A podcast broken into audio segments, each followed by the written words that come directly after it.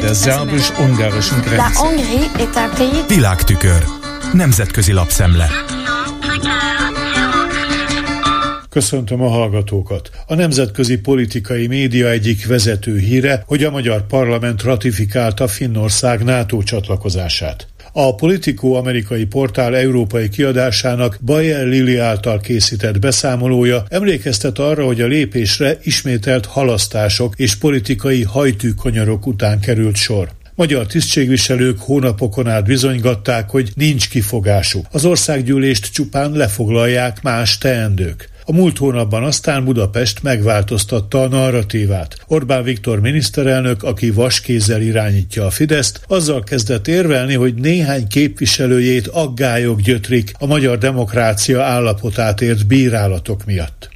Finnország és Svédország a politikó megfogalmazása szerint a demokratikus normák magyarországi megvédéséért folytatott harc frontvonalában található, és jóval korábban felvetette ezt a kérdést, mint sok más partnerország. E hónapban azonban éppen amikor Recep Tayyip Erdoğan török elnök bejelentette, hogy támogatja a finn NATO tagságot, a Fidesz ismét megváltoztatta véleményét, és parlamenti frakciója bejelentette, támogatja Helsinki jelentkezését, idézi fel a portál a közelmúlt fejleményeit, hozzátéve, hogy Magyarország most Törökország nyomdokaiban járva határidő nélkül halogatja a svédekkel kapcsolatos döntést, ami kiváltja Orbán bírálóinak a kritikáját.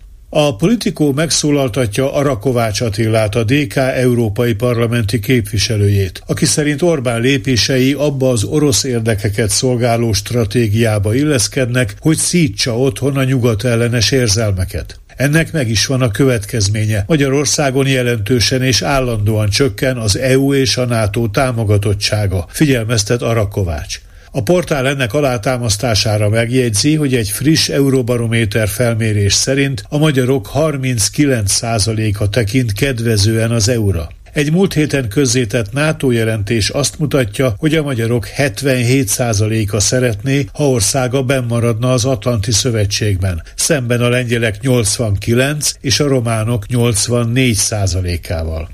Az EU Observer brüsszeli uniós hírportálon Zalán Eszter még a finn NATO tagság magyar jóváhagyása előtt közzétett előzetes áttekintésében az országgyűlési szavazást a hét egyik legnagyobb érdeklődéssel várt európai eseményének minősítette. Egy sorban az április másodikán tartandó finn parlamenti választással. Utóbbiról megírta, hogy a jelenlegi kormányfőnek nagyon nehéz lesz megőriznie posztját. A pillanatnyilag 19,3%-on álló Sanna Marin miniszterelnök vezette szociáldemokratákkal ugyanis hajszárra azonos mértékű támogatást élvez a szélső jobboldali Finnek pártja, miközben a mérsékeltebb jobboldali Nemzeti Koalíció pártját 20,8%-ra mérik. Az EU Observer arra is felhívja a figyelmet, hogy az Európai Bizottság ezen a héten ad választ arra, kielégítőnek tartja-e azokat a magyar igazságügyi reformelképzeléseket, amelyek célja, hogy elérjék a jogállami és korrupciós aggályok miatt Brüsszel által zárolt eurómilliárdok feloldását. Végül Izraelről, ahol a tömeges tiltakozások hatására Benjamin Netanyahu elállt az igazságügyben tervbe vett demokrácia szűkítő változtatásoktól. A Times of Israel azt írja, az Izraeli Demokrácia Intézet által még vasárnap szervezett konferenciáról, hogy azon lengyel és magyar jogtudósok az izraeli demokráciát fenyegető veszélyekre figyelmeztettek Netanyahu-nak a bírói kinevezések átpolitizálására és a legfelsőbb bíróság kiherélésére irányuló törekvései kapcsán.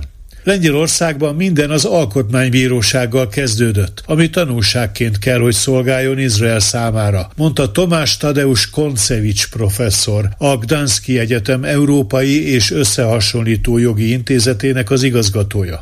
Szerinte a jog és igazságosság elnevezésű párt 2015-ös hatalomra kerülése után alkotmányos értelemben fogjulejtette az országot. Mint fogalmazott, kitépte az alkotmánybíróság szívét, amikor pártembereket nevezett ki a testületbe. Halmai Gábor, az Európai Egyetemi Intézet alkotmányjogász professzora elmondta. A Magyarországon 2010-ben hivatalba lépett Fidesz szintén az alkotmánybíróságot vette célba a demokratikus biztosítékok aláásása érdekében, és első dolga volt megváltoztatni az alkotmánybírósági bírák jelölésének és megválasztásának a rendjét. A Lengyelország esetében alkalmazott forgatókönyvet Orbán Viktor, Magyarország miniszterelnöke írta, mondta Halmai a Times of Israel ismertetése szerint. A magyar professzor kiemelte, a Fidesz alkotmánymódosítások révén korlátozta az alkotmánybíróság azon jogát, hogy megsemmisítsen alkotmányellenes törvényeket.